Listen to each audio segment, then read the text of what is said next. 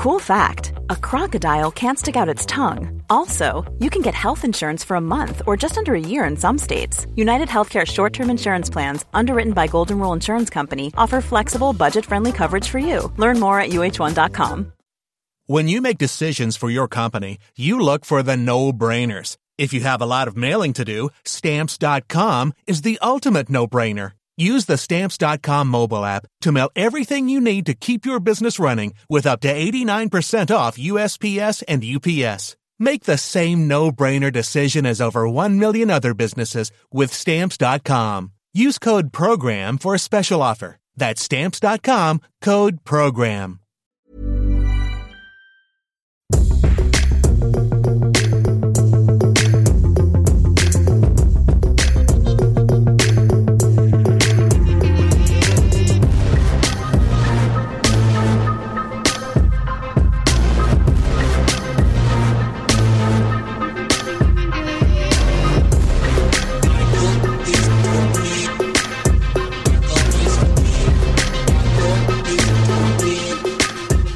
Hello. Oh, you normally fade it down. That's what I was Ah. saying. You normally fade it down. We start talking over it because, Pete, it's episode bloody 50. It's episode 50. So- yeah. Woo! Yay, party time. Yeah, that's the that's literally the only thing we're going to do to mark it. Bit of Biffy Clyro. That is literally it. Um, I, I, I never thought we'd get here, to be honest, Luke. No, you are a very pes- per- uh, pessimistic man by nature. And pessimistic by trouser. yes. Um, you are already wearing a nice pair of trousers today, actually. It's a nice check. uh, very tight, very tight Where, trousers. where'd you go to? I mean, I'm Luke Moore, of course. I'm, I'm, I'm about to ask Pete Donaldson about his trousers. Mm. Pete, where do you go to get your trousers? Because I don't think I know anyone with a more varied or stronger trouser game than you. Merely top man. I don't mind a floral pattern. You don't have them fitted, no? No, I'll occasionally get um, things cut a little bit down. But I, I'm actually wearing a jacket today that uh, it's a bit too. It was a bit too long, and it was like um, I kept on having it cut down shorter, or you know, kept having the, the, the bottom of the suit cut up effectively, Taken up, yeah. uh, taken up, and uh, and I think I had it done twice. Until there's just no pocket left, and it just looks really weird. It's like a weird belly top jacket, but I'm still wearing it because it's nice and uh, warm on a cold day. I didn't notice anything odd about it, but why, why would you do that? Because it just looked too long. I, I don't know whether my, bo- my have I got a long body and short legs. I think I might have a long body and short legs, and it just looks a little bit strange to be honest. But never mind. Um, so uh, what have you done this week, Luke? Um, I- it's been I, I sort of fell down a um a, a, a sort of internet hole. What do people call hole. it? A, go, a Google hole or Google, something. yeah, Google hole. Um, about um Malaysian Airlines flight MH370, okay, which, then which disappeared. Uh, is this because of that um, Aussie bloke uh, who The voicemail rec- thing. Who well, Oh, the- there's the two Aussie- parts to it. Yeah, the Aussie yeah. bloke who found uh, or thought he found it on um, on Google Maps, and then I was with him. I was with him on on, on, on on the Google Maps thing. He thinks he'd found this kind of like he's basically got a screenshot of Google Maps, and there's this um, plane shape. It looks like a fuselage from a plane. yeah. And he's saying, "Look at this. This is MH, whatever." And uh, he, and then at the end of the piece, he says, "And they're, they're not going to look in that area because there's it's riddled with bullet holes." And I think that's where his theory fell down a little bit. Why? Well, because if you're going to speculate that it's full of bullet holes from satellite photography, You can't see a bullet hole from that far away. Is that what you're saying? massive. Well, not at not at what Google Maps definition is going to give you underneath the bloody sea. Ridiculous. Bullet holes in the uh, It's full great of bullet holes, mate. bullet holes in the Great Wall of China are the only thing you can see from space.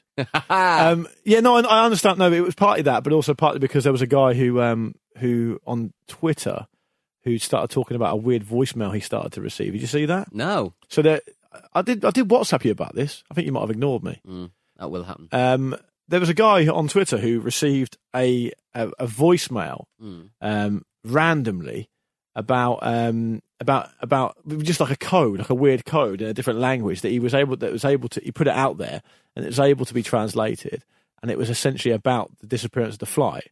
And it said all this really weird stuff. Did you not see that? No, God, I'd missed this completely. It's absolutely anyway. ri- ridiculous. I thought it was just this Google Maps guy who found um, what he thought was a fuselage on Google Maps. That's part of it. Yeah, th- Right. th- th- that's the point. See, no one knows what actually happened about this uh, with this pl- with this flight. But he, he, received a, a a voicemail on his phone um, of a robotic voice droning out an automated message in the phonetic, the NATO accepted phonetic alphabet, and deciphered it reads S danger SOS. It is dire for you to evacuate. Be caution. They are not human. A load of numbers. SOS danger SOS. And then when the coordinates, the numbers are plugged into Google Maps, it was like I think part of it was right near Malaysia where the, the plane last was seen. Right. It's a lot of weird stuff, and and and, and the, and the reason it's so odd is because the guy involved who got the voicemail um, was nothing to do with any of the uh, disappearance. He'd never been to the country, no, no interest in it, never really knew much about it. And it, it just fascinated me. But um, and, I mean, that is a tedious hoax. oh, obviously, it That will is be. the A, very is the very tip of a very tedious hoax. But I mean, you know, Occam's razor dictates that it, it will be untrue, but it's fascinating because no one actually knows what happened, and I think I don't know if you agree with this, Pete, but when something like that happens, it's obviously terrifying. We can all relate to it because we've flown on planes and all the rest of it. And I'm not trivialising what happened to those people because it's awful. Never, their bodies have never been recovered. No one knows what happened. But do you not find in 2018 it quite odd when something of that scale happens and there's no one on earth that can sort Oh yeah, it's, it's incredible in, in this in this modern age that they can't um, find the plane, which is insane. That's the most insane thing that we've got all this technology, and you know they've, they've got uh, beacons and, and things like that, that that that we can't even map a trajectory. We can't even figure out where it, you know whereabouts in the sea it So- is. But then the sea is limitless. I mean that it, that's true. it's not you know, limitless, is it? It's almost limitless Almost. in the grand scheme of things. And then, and then my friend Tommy, who I mention regularly on this show of this parish, one of his good pals is currently employed looking for the flight Mm. as as part of his work as an oceanographer for the Australian Travel Safety Bureau. So, um, I'll try and get updates. yes, Might break the story on here. That'd be amazing, wouldn't it? Anyway, that's what's been floating my boat. What uh, You did go on a, a proper kind of um, MH. What flight is it? Sorry, MH three seventy? 370 um, kind of Google haul for a, a good couple of days. I just let you get on with it. I was like, we'll get some good content out of it. Yeah, and we haven't. So, and You are not human. when I say that was what's floating my boat, that not pun not intended. There. Right, okay. There. Pete, what's been floating your boat? Uh, what have I done this? I, uh, a couple of interviews, couple of, I did watch a couple of films. Uh, Oh, yeah? You know, so it's my film corner. Uh, Ready Player One. Oh yeah, what's it like? I Steven Spielberg, I isn't it? interview, Um, he was at the screening. Weirdly, I was like watching. I'd basically mugged. I'd, I'd basically um, chinned off a couple of screenings because I couldn't make them. And I was like, I'll just got this evening one. I'll see an hour of the film and then I'll uh, run to work. And uh, it happened to be the screen that they just brought out Steven Spielberg. I was like, Wow. wow, hello. Well, did he do a Q and That's pretty A? good. No, he just came out and went, "Hey guys, I'm really looking forward to you seeing this film. I've not even seen it on IMAX yet." And I was like, "Mate, I'm going to be leaving this in about an hour." Well, did you not watch the whole thing? I, did, I didn't have time. So- it was the only screen I could make. Because the problem with um, doing interviews is they insist on you watching the film first. When I understand watching like the first half an hour, or the you know, or a, you know, a trailer at least, but watching the whole film, you're not going to be talking. I, I basically, I just remember being told off for leaving a film before the end, which was an animated comedy with Rihanna and the bloke Sheldon out of uh, the Big, Big Bang Theory. Oh. I got told off for leaving like 20 minutes from the end. It's gone, Pete, you. Uh, you might not get this interview because with Sheldon from the Big Bang, Theory because you um, left early, and it's like it's a kids' film. I ain't going to be talking about the ending. I've kind of got the idea. and you're going to give me five minutes with the guy anyway. Yeah, exactly. Did you exactly. interview him in the end? Yeah, he was really nice actually. Uh, Awful stuff. Awful output though. uh, yeah, massively. But he, um, I was just sort of sat there going, "You get like a million dollars for doing one episode of your shitty TV show. Fair play to him. Fair Aren't- play to him. aren't you And on young, that- and young Sheldon. Aren't you on that per Luke and Pete show episode? um, uh, but uh, yeah, Ready Player One.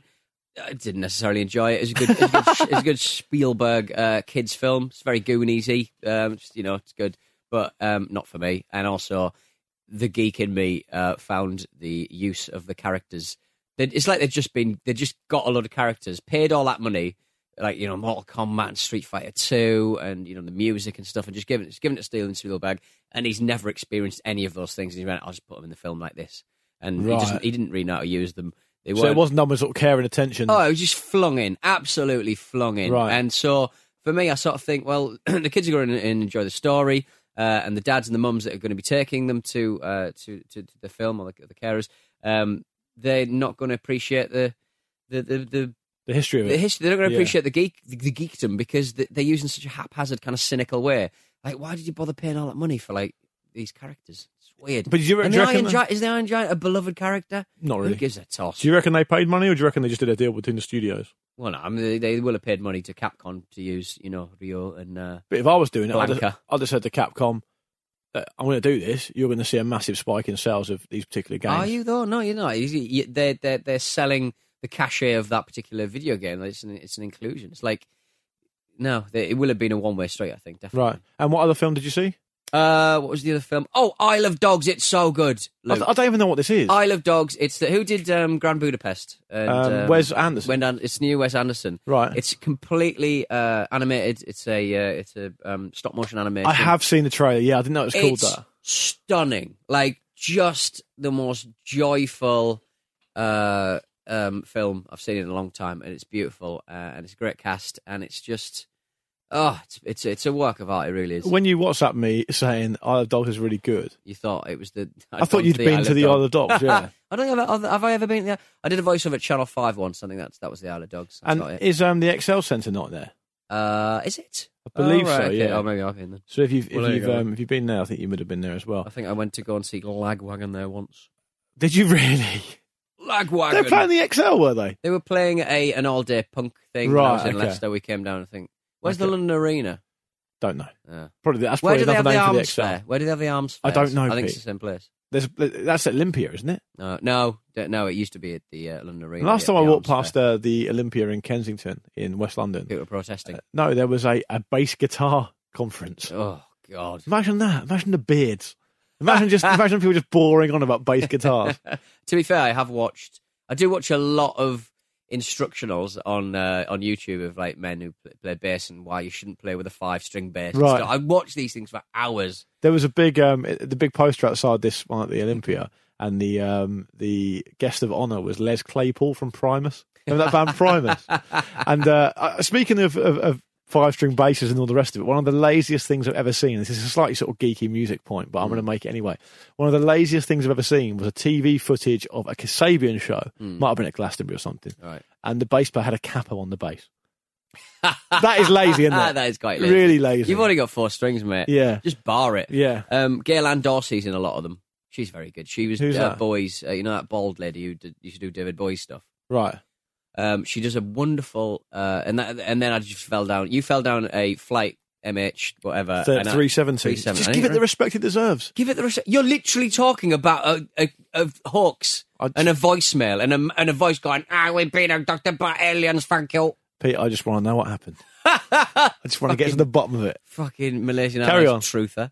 um, uh, Gail Ann Dorsey, she's uh, she was Bowie's bassist, but she did, um, and I just fell down a load just watching her play.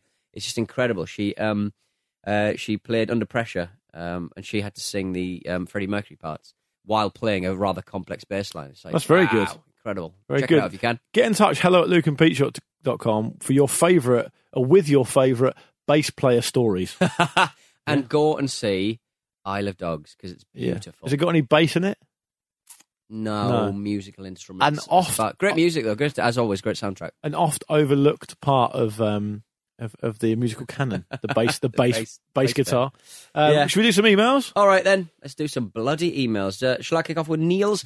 Dear Luke and Pete, I've uh, just had about um, three months off work following an operation, during which time I've had plenty of time to catch up on box sets and discover new podcasts. Being a long-time listener of your oeuvre, I gave the Luke and Pete show a whirl and have recently smashed through 48, sorry, 46 episodes almost back to back. Neil, I mean, that's nowhere to convalesce, really, is it? No, I love this email though. This email is so good. It's good, isn't it? Yeah. Um, part of the attraction has been uh, that so many of your stories fall right into my wheelhouse, as I'm originally from the northeast of the country. Recently, I changed my work password from Shearer Nine. Thanks for that.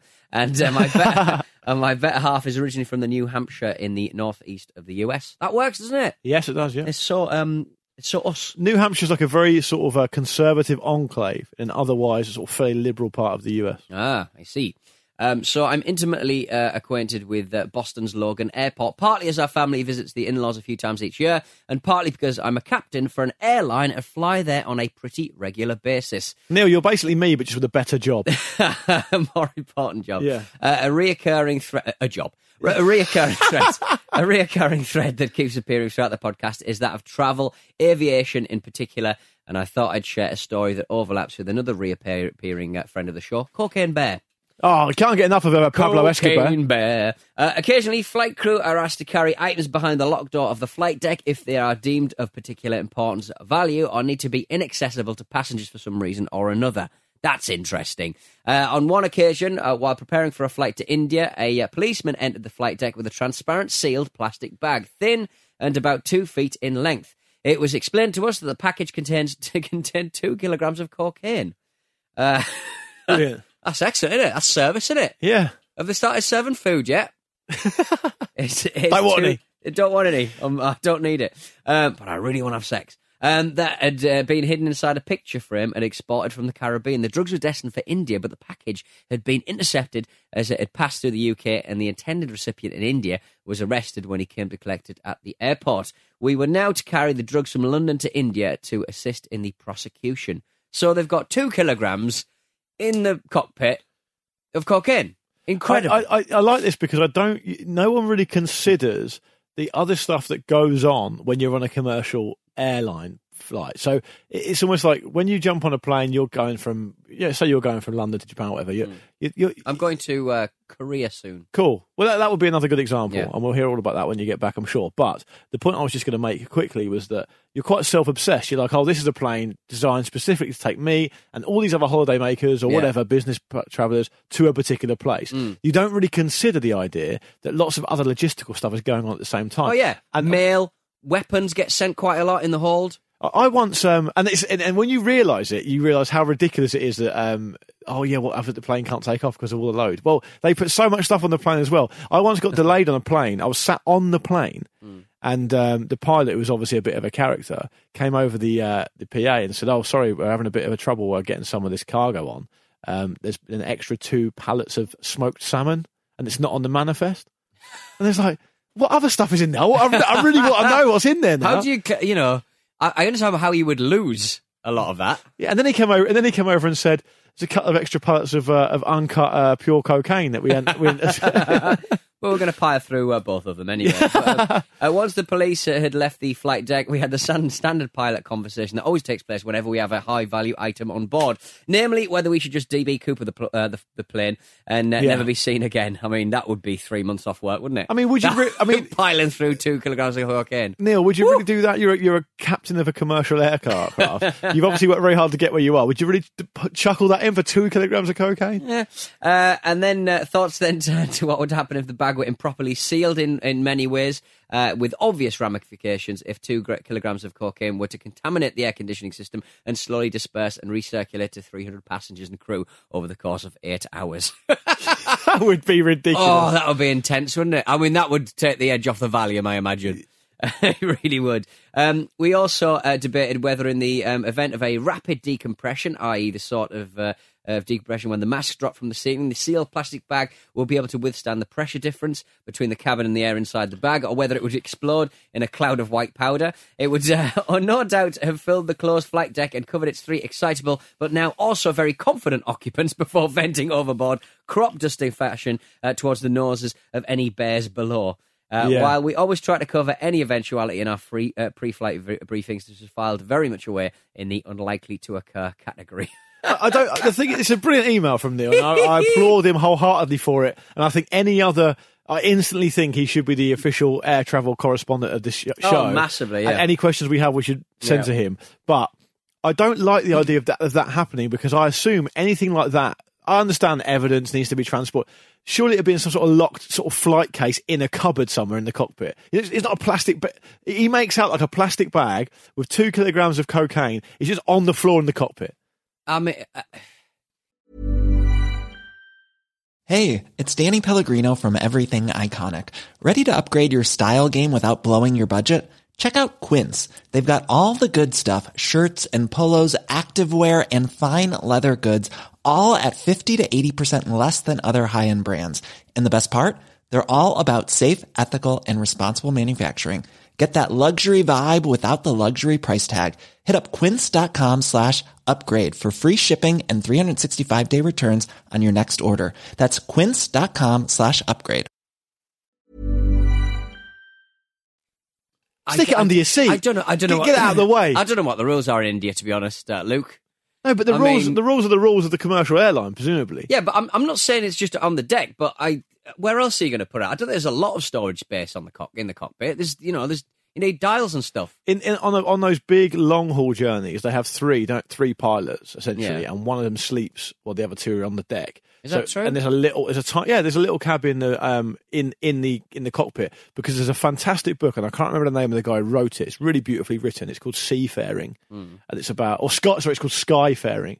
It's about. That a guy. Yeah, then why, why would he call it seafaring? About uh, it's about a guy who makes his living and, and his, his profession is this airline pilot, and he talks in depth about all this different stuff, and, and he includes that. Is it always? But I mean, uh, in the same way that uh, different facilities are quite variable, and I imagine the pilot's comfort uh, is probably annoyingly uh, it's far down uh, the list of wanting to make money. Maybe it's just variable about what you get. Sometimes there isn't a bed. Sometimes there is.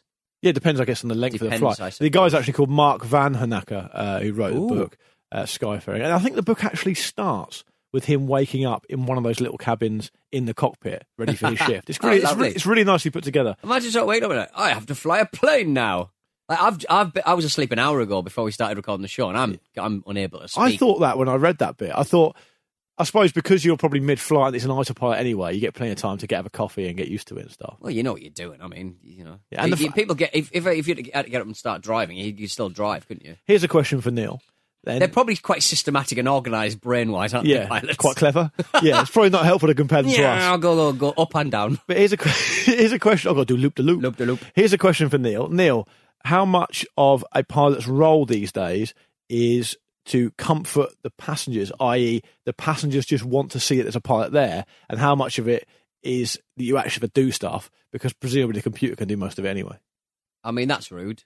I think I've said before like they change course using a dial uh, in a lot of the big jets, Yeah, and that's fascinating. yeah. We still got to land. I, I, ha- I heard a story, possibly apocryphal. I don't know if it's true, and I might have mentioned it already. It's fascinating that there was a, a, an airport in the US where um, there was an agreement to have a study where they would let the autopilot land the plane, Right. And they were there just in case anything went wrong, but the autopilot would do it. And um, after a short amount of time, they had to replace a tiny four by f- or f- four by four foot bit, bit of uh, runway right. because the planes were landing so accurate, yeah. exactly the same spot every time. So Yeah. that's in, in light of that sort of stuff. Yeah. Neil, answer Neil. the question. Let's Answer the question. Two Now- questions. Can you just land a plane by pressing a button? And also, I used to be on uh, my friend's BA, Friends and Family, and it was brilliant. And I used to get really cheap flights. Can I get on your Friends and Family? also how much cocaine have you had while flying?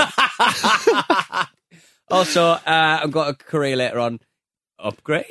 Oh, and, and a final question: When Denzel Washington flies that plane upside down in the film Flight, have you ever done that? And uh, could you do it if you needed to? Uh, also, if you ever fly any of the any of the places I go, um, can you come down and say hello, please? And can you reverse fly it if you if you need to? Fucking hookers something like okay, mate. Seriously, They're not going to fucking wait, are they? They're going to wait the other end. Oh no, the altitude affects the weight. Yeah. But seriously though, all joking aside, we all like to have a laugh. Can we have some free flights? Right, Matt Frischer. And cocaine. Mike Frischer is up next, Pete, and we've been frivolous on that email. Frisch, frisch. It's been we've been frivolous on that email. frisch. This one, I'm afraid to say, in your direction, my friend Peter, is deadly serious. Oh okay, no! we're going to talk about passwords and and computer security. I got an email about bloody passwords today. Well, I'm going to read People one out won't to leave you. me alone. I'm going to read one out to you because I think you've opened a can of worms here. I think the people who know about this stuff are, let me put this mildly, are a fairly humorless bunch. and security is not a dirty word, as we all know. It's a boring word. So Matt goes on um, uh, with his email and says, Hello, Luke and Pete. First of all, I've got a pair of Mitsubishi batteries. Solid start. Solid. I wanted to address the password manager chat from a show the other day where Pete was discussing how server side companies should encrypt their passwords. This is actually not entirely accurate. Oh no! Entirely though, I'll take it. Those, yeah, it's a win for you. Um, those of you who aren't A interested in crypto win. those of you who are listening who aren't interested in password encryption and uh, safety and the security online, Turn off. Go on the next episode. Make, make a cup of tea. Um, encryption means that the process is reversible and you would be able to decrypt it and get your password. Instead, companies should use a hashing algorithm and compute a password hash. This is similar to encryption, but the process is not reversible, so you cannot decrypt the result of a hash and get your password. When you create your password, the server should use a hash algorithm and store the resulting hash instead of storing your actual password. That way, Not even the company knows what your password is. They only know how to check if your password is correct. It's it- almost as if they've thought about this. Yep. Very clever. When a user types in their password to log in, instead of checking if the password matches, the company should pass it to the same hashing algorithm and check if the resulting hash matches the hash that was stored. This is one reason why you have to create a new password when you click forget password. Uh, forgot password. It is a sign of bad security if a company emails you your current password when you forget it, since there should be no way for the company to know what your actual password is. The emailer from last week says he uses LastPass. This uh, that company was hacked in the past, but the user's data was not compromised because the hackers were only able to steal the hashes of the user's passwords, which was useless for logging into any accounts. Um, he says, "I hope that was helpful and not too boring." Uh, cheers, Matt Frischer. I actually found that quite interesting. Uh, yeah. How do you I- plead? Uh, what, what, what, why is it my fault? Well, what have I it's, done? it's clearly he's not. basically said there should be some encryption on the server side. There should, but the hashes, yeah, but he's, but the he- hashes are involved. what he's done is obviously a very intelligent chap, Matt. He's written an email in a quite a sort of benign way about um about password security, but what he's actually saying is, "Fuck you, Johnson.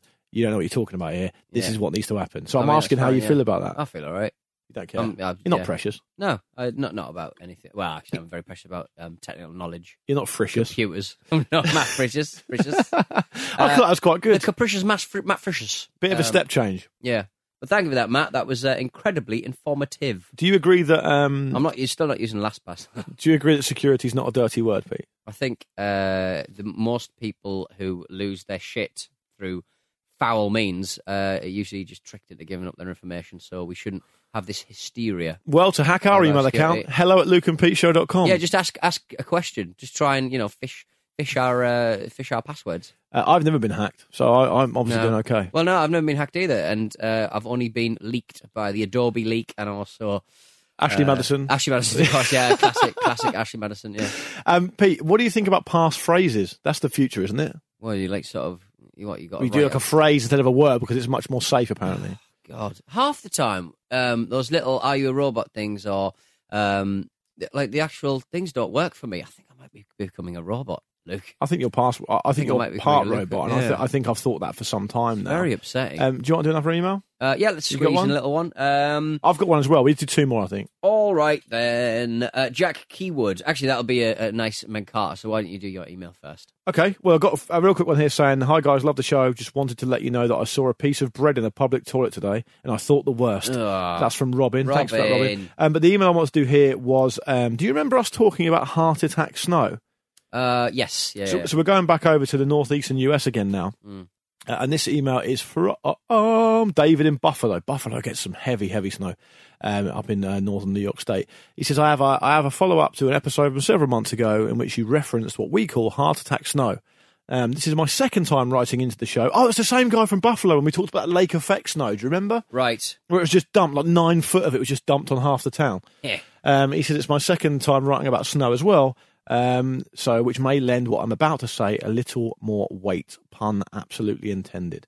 He says we're well into that time of year over here where we get lots of sudden drops and rises in temperature, leading to quick but voluminous snowfall and then rapid melting before the cycle starts all over again a few days later. I love the word voluminous and, Good, volu- and volumetric. It's good. What does volumetric mean? Uh, I don't know. No, fair enough. Me either. Well, it's, it, it's like a volumetric uh, uh, light. Uh, it's like solid light in uh, video games and shading kind of Okay. technology and stuff. and voluminous just means a volume, very yeah, volume heavy. yeah. volumetric. I think it's kind of like uh, something that has volume, I suppose, volumetric. Right.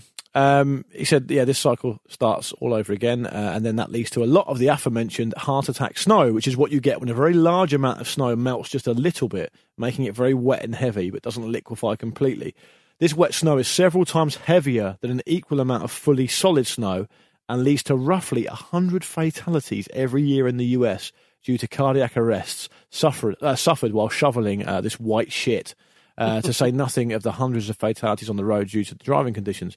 Um, I like this email because it, it sort of takes a bit of a turn and goes on and sort of turns into a, a sort of plea uh, to his fellow man and woman to to be sensible.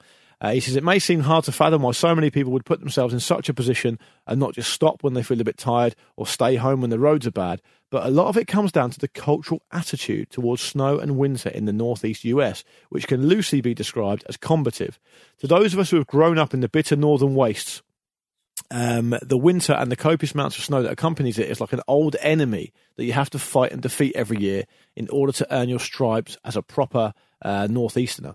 Uh, most people, even if they have never lived there, uh, see uh, the boastful posts of so- on social media about how much snow we get and uh, how Southerners don't know how to cope with it, etc., etc. Um, uh, but it's impossible to describe to someone who's never lived here just how much the combative us versus the great white Satan mentality really affects us all. Uh, even the people in charge of making important decisions like uh, when to close schools and businesses um, because of the weather can be affected. I can remember when my local school was closed due to snow, and the superintendent, who was not originally from the northeast, was essentially laughed out of town on the spot. He says, um, uh, my purpose in bringing this up is to say to my fellow, North, fellow Northeasterners, who I'm sure are also out there listening to the pod, it's not worth it. Take care of yourself first and know when to tell your work or school to fuck off. Yeah, I mean that is correct, isn't it? I mean, He says, figuratively speaking, I won't be held responsible if you do that literally. Uh, he said, because you're not, you know, sometimes you can't make it in. The snow may win the battle, but you'll be around to fight another day and win the war. And he signs off by saying, stay warm and stay safe, my fellow cold blooded folk. bravado. Well done, Dave. It's it's foolish, Yeah, bloody foolish. yeah, I think that's right. Uh, Donald J. Trump just tweeted, uh, "Crazy Joe Biden is trying to act like a tough guy. Actually, he is weak both mentally and physically, and yet he threatens me for the second time with physical assault. He doesn't know me, but he would go down fast and hard, crying all the way. Don't threaten people, Joe. Hmm. Oh, my nipples are so hard. Yeah. Oh, that's aroused me. that's something else, isn't it? Two, Wow. two, um, two white older men having a fight. Yeah, I'd take I'm it. in. I reckon Biden would do him, wouldn't he? He's got a bit of a reach, He's hasn't he? now. Yeah, but Trump, Trump's old. Trump's in bad shape. I think. He's in, he's in bad nick. Trump. I saw a fight of him the other day trying to play tennis. He's got a big old caboose, hasn't he? Looked like an oil tanker trying to play Big tennis. old caboose. Big looked like old, an oil tanker with a tennis racket. big old booty. Um, let's get out of here, Luke. We've got so much to pile through for next week. You so promised I'll Men save it-. I'm, I'm going to I'm going to save it for next week. All right. I just I'm have, saying. I'm on the side of the listener. They don't know what the Men Carter is. Are you off to go and change all your passwords? I'm going to work on my hashes. Um, how do Uh, people get in speaking touch with hashes, the fucking um, oh god, uh, uh, Amber Rudd. Uh, she uh, used the word hashtag to the hashes.